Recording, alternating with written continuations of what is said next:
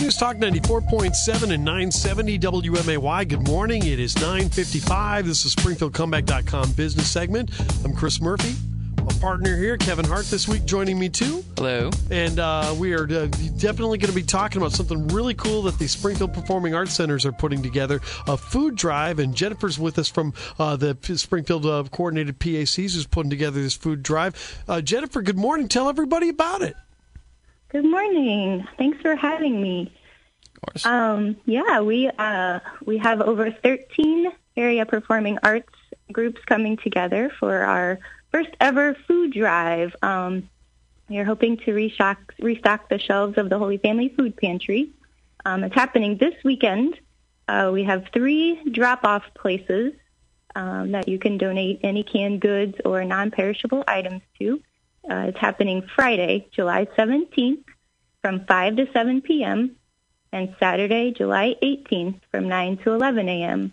And our three drop-off points are Hoagland Center for the Arts at 420 South 6th Street, Springfield Muni Opera, 815 East Lakeshore Drive, and Landmark Ford at 2401 Prairie Crossing Drive.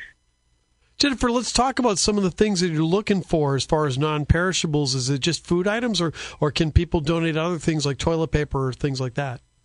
Uh, any canned goods, non-perishables. Uh, we are looking for any hygiene supplies, um, any including travel size, um, toilet paper, toothpaste and toothbrushes, deodorant, um, any other hygiene products you have lying at home.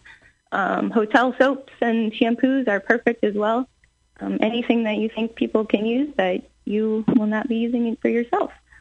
That's the first time I've heard that brought up, and that's such a great point. We all want to steal the soap when we're in the hotels and stuff, and we have this pile of stuff. You know, I was just going through my yeah. Uh, drawers in my bathroom the other day, and I have these piles of little soaps and and lotions and things like that to take from the hotels, and, and those can pile up, and you definitely can use those, huh? Absolutely, absolutely. Yeah, that's very cool. All right, so what are the hours of the drive? Uh, Friday evening from 5 to 7, mm-hmm. and Saturday morning from 9 to 11. And we'll have volunteers from um, all the performing arts organizations there to uh, help uh, load the trucks that we have coming from Landmark Ford. Now you mentioned that you're going to have a specific uh, uh, pantry in mind to help out. You know what has been the demand there, and and what have they seen as far as people needing food during all of this? Yeah, so I've been volunteering there um, since the closures of schools in March because um, I work at Sacred Heart Griffin and we closed down mid-March sometime. Um, and at first there actually seemed to be kind of a drop-off in the number of people coming.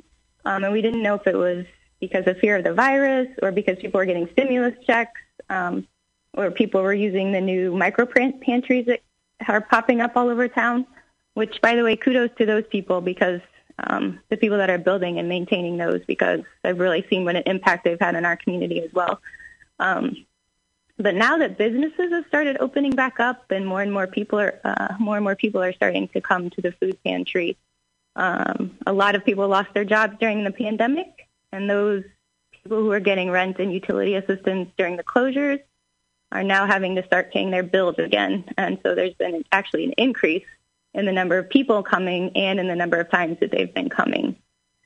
Um, and the food pantry I work at or I volunteer at um, serves. Uh, they have well, it's Catholic Charities, and they serve six different counties. They serve Sangamon, Menard, Christian, Morgan, Scott, and Cass counties. Um, and they serve about 10,000 meals annually. Um, they also work with St. John's Breadline, and they that which serves 175,000 meals annually. And then they also have a mobile food pantry, which serves a thousand people annually. And they go out to the various communities for that. All right, terrific, Jennifer. Nice. Well, listen, Friday night, 5 to 7, Saturday, 9 to 11 at uh, the performing arts places, including Hoagland. It is the food drive going on. Thank you so much for your time. We really appreciate it. Thank you. Thank you so much. I appreciate you letting me come on.